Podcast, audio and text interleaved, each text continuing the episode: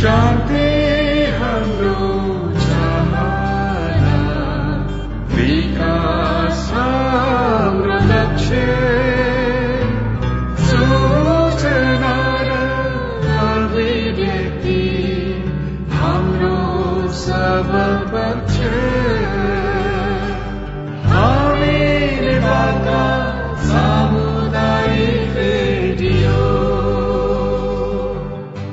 सामाजिक रूपान्तरणका लागि यो हो सामुदायिक सूचना नेटवर्क सीआईएन अहिले बेलुकीको साढे सात बजेको छ। सामुदायिक सूचना नेटवर्क सीआईएनबाट अब प्रसारण हुँदैछ साझा खबर।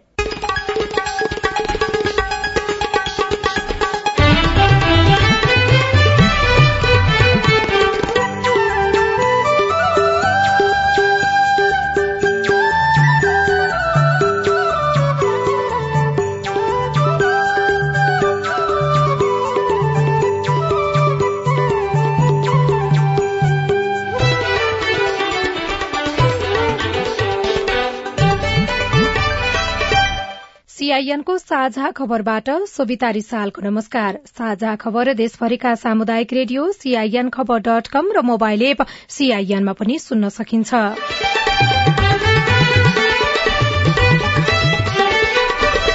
आज एकै दिन छ सय तीनजना कोरोना संक्रमित थपिए। बाल बालिकामा संक्रमण बढ़ेपछि अभिभावक चिन्तामा विद्यालय पठाउने नपठाउने दोधार। स्वास्थ्य मापदण्ड पालना नगरे भयावह स्थिति आउन सक्ने। सुरक्षाको मापदण्ड स्कुलमा अप्नाएको छ भने घरमा आएर गर्नुपर्ने कुरा खासै केही भएन। स्कुलमा सुरक्षाको मापदण्ड अप्नाएको छैन भने घर आएर त्यो नआएर मात्रै त्यो निको हुँदैन। आज नयाँ वर्ष कोरोनाका कारण चहल पहल कम। दुई हजार सतहत्तर साल सफल वर्षको रूपमा रहेको प्रधानमन्त्रीको दावी एमसीसी प्रस्ताव अघि बढ़न नदिएकोमा गुनासो। त्यसरी सरकारले प्रस्तुत गरिसकेपछि निर्णयार्थ प्रस्तुत नगर्ने भनेको संवैधानिक कुनै अधिकार कसैसँग हुँदैन। त्यो गर्नै पर्ने हुन्छ तर प्युठानमा भएको गाड़ी दुर्घटनामा मृत्यु हुनेको संख्या पाँच पुग्यो। इस्लाम धर्मावलम्बीहरूको पवित्र पर्व रमजान शुरू यस वर्षको नीति तथा कार्यक्रममा गरिबी निवारण प्राथमिकतामा पर्ने। त्यो सरकारी सार्वजनिक जग्गाको संरक्षणको काम पनि अगाडि बढाउँछौ। भू उपयोग कार्यक्रमहरूलाई पनि अगाडि लान्छौ। भूमि ब्याङ्कको काम अगाडि बढाउँछौ। र त्रिकोणात्मक टी ट्वेन्टी क्रिकेट सिरिजका लागि पन्ध्र सदस्यीय नेपाली टोलीको घोषणा।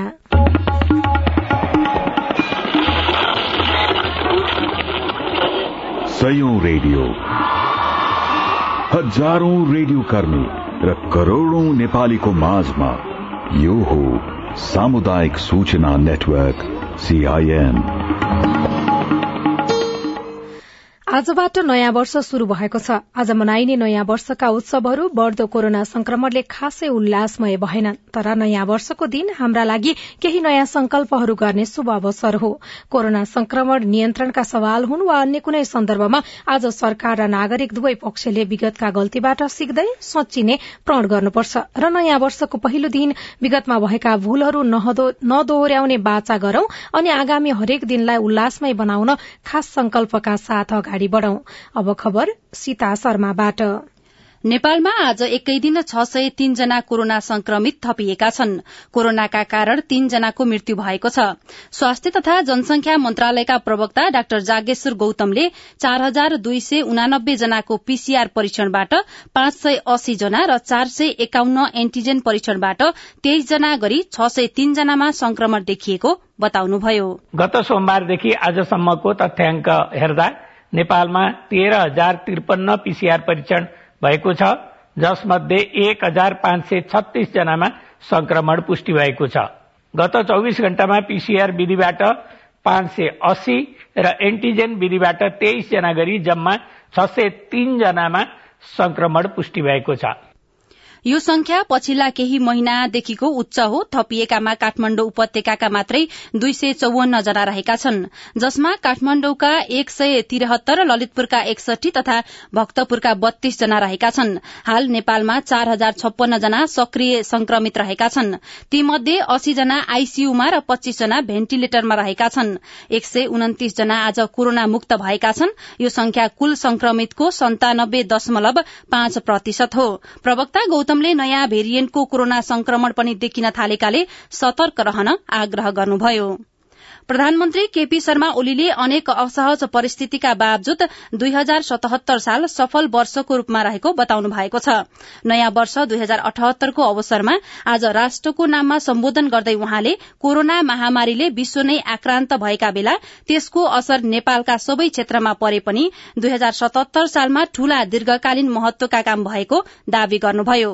प्रतिकूलका बीच दुई हजार सतहत्तर सालमा असाधारण काम भएको र राजनीतिक आर्थिक तथा सामाजिक क्षेत्रमा सफलताको वर्ष रहेको प्रधानमन्त्रीको भनाइ छ। जनतामा आशा जगाउने कामहरू र सरकारका क्रियाकलापहरूप्रति भरोसा जगाउने कामहरू र भविष्यप्रति आशा र विश्वास जगाउने कामहरू लगातार गर्यौं। हामीले बाटाहरूको सन्दर्भमा थुप्रै बाटाहरू प्रतिदिन साढे पाँच किलोमिटर बाटो बनेको छ। एक दिनमा कम्तीमा कम्तीमा बाह्रवटा गदरले आवासहरू तयार भएका छन्। मेलम्चीको पानी ल्याउने सपना धारा धारामा बाँडेर पूरा गर्नु गफ मात्रै होइन। आफ्नो भूभाग समेत सामेल गरेर नयाँ नक्सा सार्वजनिक गरेको र यसले राष्ट्रिय गौरवका साथै सबैमा आत्मविश्वास बढ़ाएको दावी पनि प्रधानमन्त्रीले गर्नुभयो। सरकारले संसद सचिवालयमा टेबल गरेको एमसीसी प्रस्ताव छलफलका लागि संसदमा प्रस्तुत गर्नुपर्ने धारणा पनि राख्नुभयो। नेपाली कांग्रेस र नेकपा माओवादी सरकारमा हुँदा एमसीसीमा सम्झौता गरिएको उल्लेख गर्दै उहाँले सरकार सो प्रस्तावबारे संसदमा छलफल होस् भन्ने चाहेको बताउनुभयो। नेपाली कंग्रेस र नेकपा माओवादी सरकारमा हुँदा एमसीसी सम्झौता गरिएको थियो। त्यो निर्णयार्थ हामीले संसदमा टेबल गरेका छौं र टेबलमा निर्णयार्थ प्रस्तुत गरिएको छैन। हामी त्यसको माग गरिरहेका छौं र त्यसरी सरकारले प्रस्तुत गरिसकेपछि निर्णयार्थ प्रस्तुत नगर्ने भनेको संवैधानिक कुनै अधिकार कसैसँग हुँदैन। त्यो गर्नै पर्ने हुन्छ तर संविधानै नमान्ने जिद्दी गर्ने त्यो प्रवृत्ति हामी झेलिरहेका छौं। प्रधानमन्त्री ओलीले कोरोना महामारीको जोखिम रहेकाले आवश्यक सावधानी अप्नाउन आग्रह गर्नुभयो। गण्डकी प्रदेशमा नेपाली कांग्रेसको नेतृत्वमा सरकार बन्ने देखिएको छ। माओवादी केन्द्रले सरकारलाई दिएको समर्थन फिर्ता नगरेको भए पनि मुख्यमन्त्री नेपाली कांग्रेसलाई दिन सहमत भने भएको छ। कांग्रेसबाट कृष्णचन्द्र नेपाली पोखरेल मुख्यमन्त्री बन्ने सम्भावना छ। राष्ट्रिय जनमोर्चाले मुख्यमन्त्री पृथ्वी सुब्बा गुरूङ विरूद्ध आउने अविश्वासको प्रस्तावमा समर्थन गर्ने घोषणा गरेसँगै नयाँ सरकार गठनका लागि बहुमत सुनिश्चित भएको छ। अब गण्डकी प्रदेशमा नेकपा एमाले नेतृत्वको सरकार हटाएर कांग्रेस माओवादी केन्द्र जनता समाजवादी पार्टी जसपा मिलेर संयुक्त सरकार बनाउन गणितीय रूपमा सम्भव भएको छ। तर जनमोर्चाले सरकारलाई समर्थन गर्ने नगर्ने बारेमा भने निर्णय गरि नसकेको अध्यक्ष चित्र बहादुर केसीले सीआईएनलाई जानकारी दिनुभयो। हामीलाई सरकारमा जानुपर्छ बस्नुपर्छ अफर आएको थियो हामी चाहिँ सरकारमा जान्नौँ। सरकारमा जानको लागि हामीले चाहिँ समर्थन फिर्ता गरेको अथवा बार्गेनिङ गरेको होइन। अब माओवादी र एमालेलाई चाहिँ हामीले समर्थन दिएका थियौँ। नेकपालाई यिनीहरूले त्यो हाम्रो समर्थन नेपाली जनताको समर्थन विश्वासलाई यिनीहरूले लगेर फाले खाल्टा। त्यसो भए हुनाले हामीले समर्थन चाहिँ फिर्ता गर्यौँ। हामी सरकारमा जान्नौँ। अब उनीहरूले के के गर्छन् अब हामीले हेर्छौँ। अरू कुरा चाहिँ नि हामीले चाहिँ भोलि बिहान बैठक छ। साठी सदस्य गण्डकी प्रदेश सभामा बहुमतका लागि एकतीस जना प्रदेश सभा सदस्य चाहिन्छ। मुख्यमन्त्री गुरूङको दल नेकपा एमालेसँग सत्ताइस सांसद छन्। दोस्रो ठूलो दल कांग्रेसका पन्ध्र सांसद छन् भने माओवादी केन्द्रका बाह्र सदस्य रहेका छन्। राष्ट्रिय जनमोर्चाका तीन र जनता समाजवादी जनता समाजवादी पार्टीका दुई प्रदेशसभा सदस्य रहेका छन्। सरकारले आगामी आर्थिक वर्षमा तीन सय स्थानीय तहका भूमिहीन सुकुम्बासीलाई पूर्जा वितरण गर्ने भएको छ। आगामी आर्थिक वर्षको नीति तथा कार्यक्रम मार्फत भूमिहीन सुकुम्बासीको लगत तथ्याङ्क संकलन गर्ने र पूर्जा वितरण गर्ने तयारी गरेको हो। भूमि व्यवस्था सहकारी तथा गरीबी निवारण मन्त्रालयका अनुसार आगामी वर्ष सतहत्तरवटै जिल्लामा गरीब पहिचान गर्ने र उनीहरूलाई परिचय पत्र वितरण गर्ने कार्यक्रमलाई प्राथमिकतामा राखिएको छ। त्यस्तै सरकारले मालपोतसँग सम्बन्धित सम्पूर्ण तथ्याङ्कलाई डिजिटल प्रविधिमा लैजाने गरी योजना बनाएको सीआईएनसँगको कुराकानीमा भूमि व्यवस्था सहकारी तथा गरीबी निवारण मन्त्रालयका प्रवक्ता जनक राज जोशीले जानकारी दिनुभयो। राहत दिनुपर्ने केही चाहिँ विशेष सुविधा दिनुपर्ने कुनै राज्यका तर्फबाट सहुलियत दिनुपर्ने विषय छन् भने कसलाई दिने भनेर पहिचान गर्न पर्यो। त्यो महत्वपूर्ण काम भयो त्यो हामी सम्पन्न गर्छौं। त्यसपछि गरिब लक्षित विशेष कार्यक्रमहरू जति पनि छन् ती चाहिँ सम्बन्धित विभिन्न मन्त्रालयहरूले थिमेटिक मन्त्रालयहरूले जुन विषयगत भन्छौँ हामी त्यो विषयगत मन्त्रालयहरूले आफ्नो कार्यक्षेत्रभित्र रहेका काम कारवाहीहरू ती सुविधाहरू ती सेवाहरू आफूले जसको मन्त्रालयमा जे पर्छ त्यसले सञ्चालन गर्छन्। सबै हामीले गर्छ भन्ने होइन। भूमि व्यवस्थापन सम्बन्धी मन्त्रालयले कस्ता योजनाहरू प्राथमिकतामा पारेको छ? ल हामीले त अब त्यो सरकारी सार्वजनिक जग्गाको संरक्षणको काम पनि अगाडि बढाउँछौँ भू उपयोग कार्यक्रमहरूलाई पनि अगाडि लान्छौँ। गत वर्षदेखि नै तयारी गरेको भूमि ब्याङ्कको काम अगाडि बढाउँछौँ। प्युठानको स्वर्गद्वारी जाँदै गरेको गाड़ी दुर्घटनामा मृत्यु हुनेको संख्या पाँच पुगेको छ। जिल्ला प्रशासन कार्यालय गुल्मीका कर्मचारी सवार लु एक ज सोह्र पचपन्न नम्बरको गाड़ी दुर्घटना हुँदा घटनास्थलमै दुईजनाको मृत्यु भएको थियो भने अन्य तीनजनाको उपचारको क्रममा मृत्यु भएको प्रहरीले जनाएको छ। जिल्ला प्रहरी कार्यालय प्युठानका अनुसार मृत्यु हुनेमा जिल्ला प्रशासन कार्यालयका प्रशासकीय अधिकृत कालीगण्डकी गाउँपालिका स्याङजाका श्याम नेउपाने कार्यालयका खरिदार ईश्वरी भण्डारी कम्प्युटर अपरेटर सूर्य पन्थी गाड़ी चालक केशव कार्की तथा धुरकोटका एमलाल पन्थी रहेका छनृ। साझा खबरमा अब विदेशका खबर कोरोना संक्रमण तीव्र भएपछि भारतमा कक्षा दशको परीक्षा रद्द गरिएको छ भने बाह्र कक्षाको परीक्षा स्थगित गरिएको छ। शिक्षा मन्त्री रमेश पोखरियाल निशकले सामाजिक सञ्जाल मार्फत कक्षा दशको नतिजा आन्तरिक मूल्याङ्कन मार्फत गरिने र त्यसको लागि केन्द्रीय माध्यमिक शिक्षा बोर्डले मापदण्ड तयार पार्ने जानकारी दिनुभयो। त्यस्तै कक्षा बाह्रको परीक्षा तत्कालका लागि स्थगित गरिएको छ। र खेल खबरमा नेपाल क्रिकेट संघ क्यानले त्रिकोणात्मक टी ट्वेन्टी क्रिकेट श्रृंखलाका लागि पन्ध्र सदस्यीय नेपाली टीमको घोषणा गरेको छ। क्यानले आज ज्ञानेन्द्र मल्लको कप्तानीमा नेपाली टीम घोषणा गरेको हो। बन्द प्रशिक्षणमा रहेका बीसजना खेलाड़ीबाट क्यानले पन्ध्र सदस्यीय नेपाली टीम घोषणा गरेको हो। Nepal Tribhuvan army club AFC cup दुई हजार एक्काइसको दोस्रो चरणको खेलमा आज भारतको बेंगलुरू एफसीसँग प्रतिस्पर्धा गर्दैछ। गोवा स्थित मैदानमा हुने खेल नेपाली समय अनुसार सात पैंतालिसबाट शुरू हुनेछ। र इण्डियन प्रिमियर लीग आईपीएल अन्तर्गत आजको खेलमा रोयल च्यालेन्जर्स बेंगलोर र सनराइजर्स हैदराबाद बीच प्रतिस्पर्धा हुँदैछ। अहिले केही बेरमा चेन्नईमा हुने खेलमा सनराइजर्स हैदराबादले टस जितेर बलिङ रोजेको छ।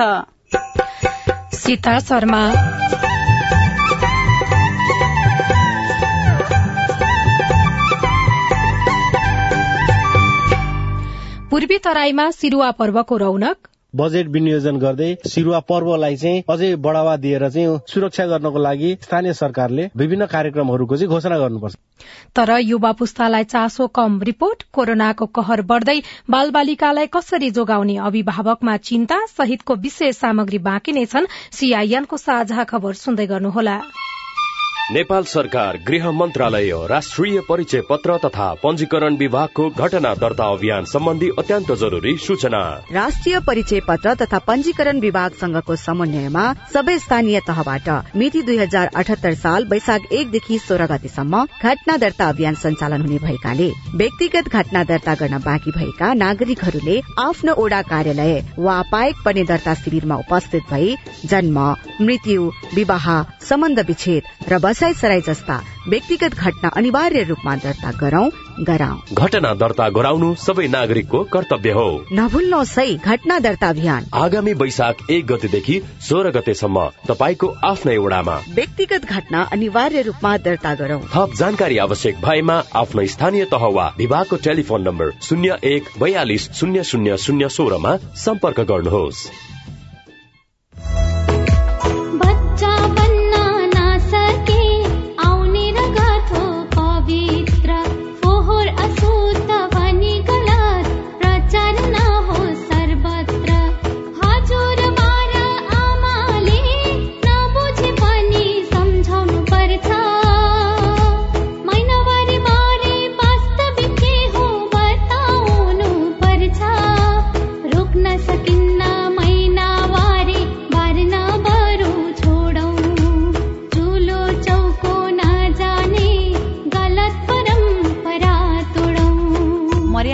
महिनावारीका कुरा अब गरौं पूरा। राधा पौडेल फाउन्डेशन र सामुदायिक सूचना नेटवर्क सीआईएन गर्मियामा आउँछ हजुर तातो खडेरी।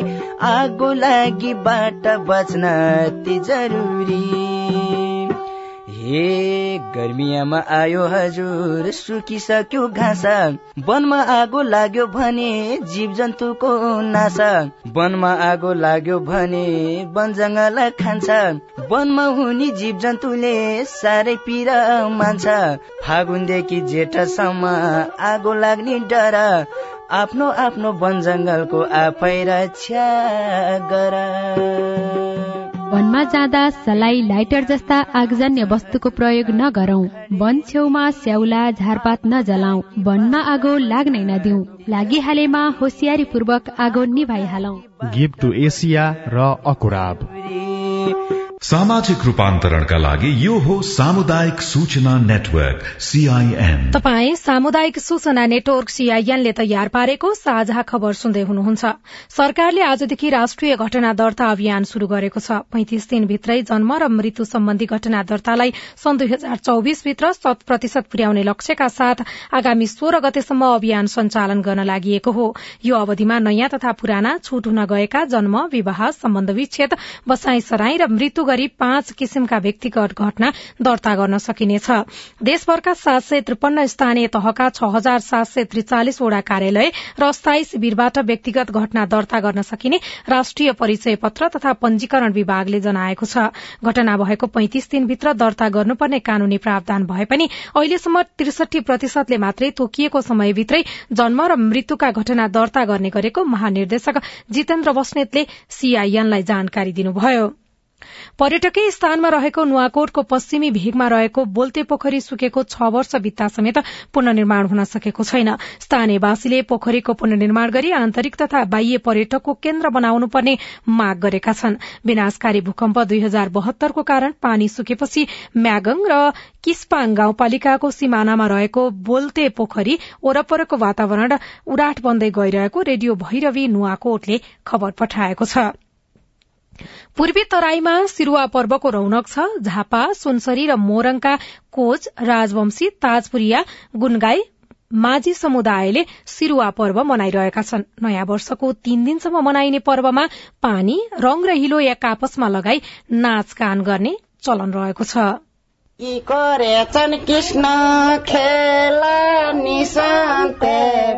सिरुवा पर्वको पहिलो दिन पानी छ्याप्दै रमाइलो गर्ने चलन छ।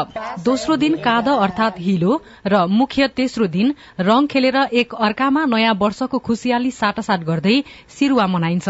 वृद्ध वृद्धा युवादेखि ससाना केटाकेटी हिलो पानी र रंग खेल्दै रमाइलो गर्ने गरेका छन्।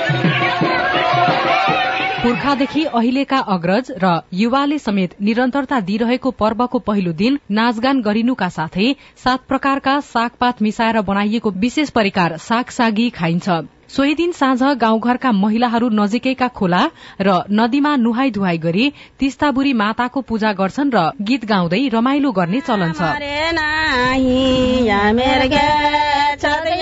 सिरुवा पर्वमा लगाइने पानी हिलो र रंगले वर्षभरि शरीर फूर्तिलो रहनुका साथै रोग नलाग्ने कोच समुदायको धार्मिक विश्वास छ। तर युवाहरूमा भने यो पर्वको आकर्षण केही घटेको छ। झापा चन्द्रगढ़ीका दिपेश राजवंशी। देशमा भएका विभिन्न संस्कार संस्कृतिहरूको जगे नगर्नु सरकारको दायित्व हो तर यसप्रति सरकार उदासीन हुँदाखेरि हाम्रो चाडपर्वहरू दिनदिनै लोप भइरहेको छ। पर्व संरक्षणका लागि राज्यले ध्यान दिनुपर्ने राजवंशी समुदायको भनाइ छ। झापा घैला डुब्बाका अभय राजवंशी। सिरुवा पर्वको संरक्षण र प्रवर्धनको लागि सरकारले राज्यले विशेष ध्यान पुर्याउन जरुरी छ। जुन जाति विशेषहरू चाहिँ विशेष स्थानमा बसोबास गर्ने गर्नुहुन्छ अनि उहाँहरूलाई सुरक्षा गर्नको लागि उहाँहरूको सुरक्षा भन्ने बित्तिकै भाषा धर्म संस्कार संस्कृतिको सुरक्षाको कुराहरू आउँछ। र ती सुरक्षा गर्नको लागि चाहिँ स्थानीय सरकारले विभिन्न कार्यक्रमहरूको चाहिँ घोषणा गर्नुपर्छ। र त्यो चाहिँ बजेट विनियोजन गर्दै सिरुवा पर्वलाई चाहिँ अझै बढावा दिएर चाहिँ यसपालि हामी पनि सम्मिलित हुन्छौ भन्ने हिसाबले चाहिँ प्रत्येक वर्ष यसलाई चाहिँ नियम बनाएरै मनाउनु पर्ने चलन चाहिँ शुरू गर्नुपर्छ जस्तो मलाई लाग्छ। यस्ता पर्वमा युवाहरूको आकर्षण बढ़ाउनका लागि स्थानीय सरकारले पहल गर्नुपर्ने गर्ने पर्व मनाउनेहरू बताउँछन्। सुषमा राजवंशी सीआईएन रेडियो साथी झापा। साझा खबरमा अब हेलो सीआईएन स्नेहा कर्णबाट। आजको हेलो सीआईएनमा हामी नववर्ष दुई हजार अठहत्तरको अवसरमा श्रोताहरूले दिनुभएको शुभकामनालाई समेट्दैछौ। नमस्ते म चेतना छेत्री। आजबाट हामी नयाँ वर्ष दुई हजार अठहत्तर सालमा प्रवेश गरिसकेका छौँ। यहाँहरू सबैजनामा नयाँ वर्षको हार्दिक मंगलमय शुभकामना। कोरोनाको जोखिम बढ्दै गरेका कारण हामी सबै आफ्नो घरमा आफ्नो परिवारसँग नयाँ वर्ष मनाऊ कोरोनासँगको लडाई हामी सबैजनाले जितौ घरमै बसी स्वस्थ रहौ। आशा छ यो नयाँ वर्ष हामी सम्पूर्णको लागि शुभ रहनेछ। झापाका विजय अधिकारी लेख्नुहुन्छ नयाँ वर्ष दुई हजार अठहत्तरको सबैलाई शुभकामना। दुई हजार सतहत्तरमा पूरा हुन बाँकी भएका काम नयाँ वर्षमा पूरा होस्। कोरोना महामारीको जोखिम कायमै रहँदा सचेत र स्वस्थ भएर बसौं। यो वर्ष तपाईँको लागि सुखद र स्वस्थ रहोस्। मेरो नाम समर शाह हो। मेरो घर लोहारपट्टि नगरपालिका मोहतरी जिल्ला हो। नयाँ साल दुई हजार अठहत्तर सालको सम्पूर्ण नेपालीमा हार्दिक मंगलमय शुभकामना व्यक्त गर्न चाहन्छु तथा सबै नेपालीहरू भव्यका साथ नयाँ साल मनाउनु तर विश्वव्यापी रूपमा फैलिँदै गएको कोरोना महामारीलाई पनि मध्यनजर गर्दै घरमै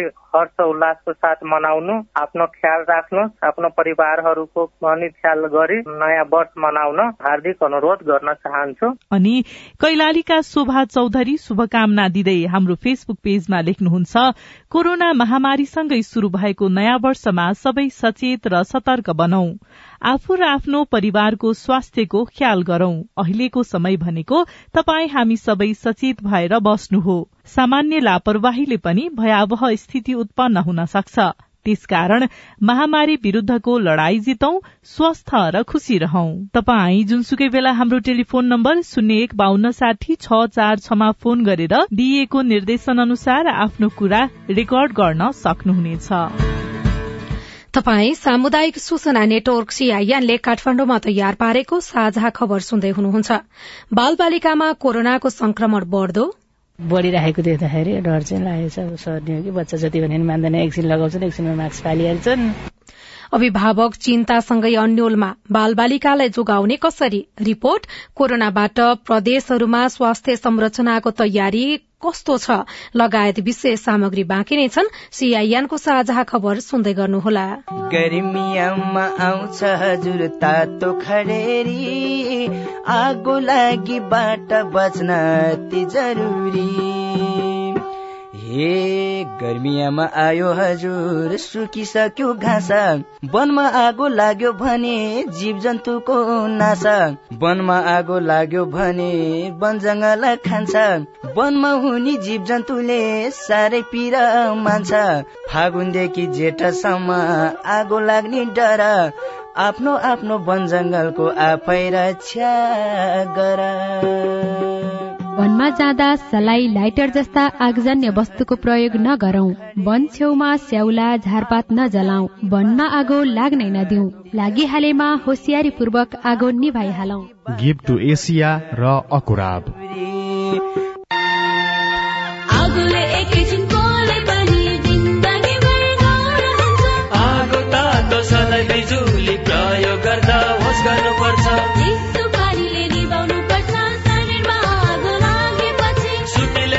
बिलानु पर्छ बिरामीलाई स्वास्थ्य चौकी। नानी हुन्न भान्सामा खेल्नु तातो र बल्ने सामान हुन्छ।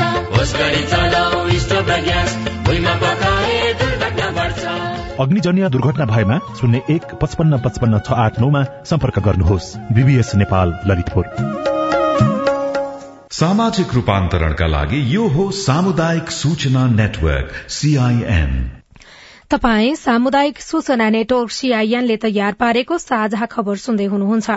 स्वास्थ्य मन्त्रालयले बालबालिकामा बेलायतको नयाँ भेरिएन्ट कोरोना संक्रमण देखिएको बताएसँगै अभिभावकहरू छोराछोरीलाई विद्यालय पठाउने नपठाउने दोधारमा छन्। कतिपय विद्यालय केही दिनका लागि बन्द भएका छन् भने कतिपय सञ्चालनमै छन्। बालबालिकालाई विद्यालय पठाउँदा कसरी सतर्कता अपनाउने?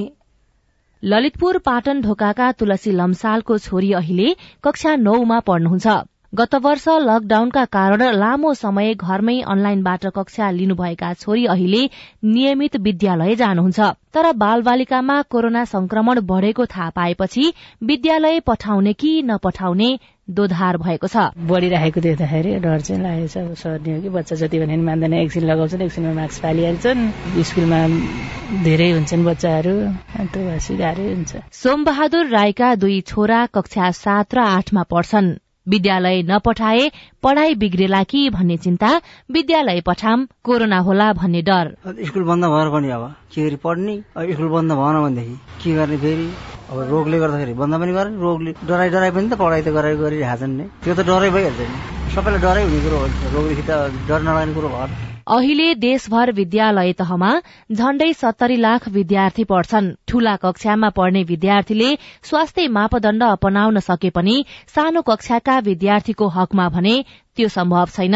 विद्यालय कोरोना संक्रमणको केन्द्र हुने देखिएपछि स्वास्थ्य तथा जनसंख्या मन्त्रालयले ठूला शहरका विद्यालय एक महिना बन्द गर्न प्रस्ताव गरेको थियो। तर यसबारेमा औपचारिक निर्णय भइसकेको छैन। जोखिमका बीच छोराछोरीलाई विद्यालय पठाउँदा अभिभावकले के के कुरामा ध्यान दिने?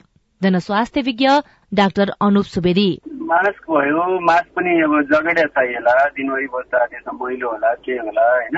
यातायातमा जाँदाखेरि अब तपाईँले कस्तो गाडीमा लिएर जानुहुन्छ त्यो कुराहरू याद गर्नु पर्ला छुट्टा छुट्टै आफूले पुर्याइदिने साइकलमा पुर्याइदिने अथवा बाइकमा पुर्याइदिने भयो एउटा होला। दूरी कायम गर्न सकेका छ भेन्टिलेसन राम्रो छ त्यहाँ झ्यालहरू सबै खुला छन्। तपाईँले मास्क लाउँछन् सुरक्षित भयो। स्थानीय समुदायमा संक्रमणको दर कति छ हेर्नु पर्यो? विद्यालयमा सुरक्षाका मापदण्ड राम्रोसँग पालना हुन्छन् र समुदायमा संक्रमण बढेको छैन। ठिकै छ भने अब त्यहाँ सुरक्षित रूपले विद्यार्थीहरू पठाउन मिल्यो। विद्यालय समयभरि विद्यार्थी शिक्षक र अन्य कर्मचारीले अनिवार्य मास्क लगाउने विद्यालयमा भौतिक दूरी कायम गर्ने खाजा खाने समयमा मिची मिची साबुन पानीले हात धुन लगाउने स्वास्थ्य समस्या देखिएका विद्यार्थीको स्वास्थ्य जाँच र उपचार गर्ने गर्दा जोखिम केही कम हुन सक्छ।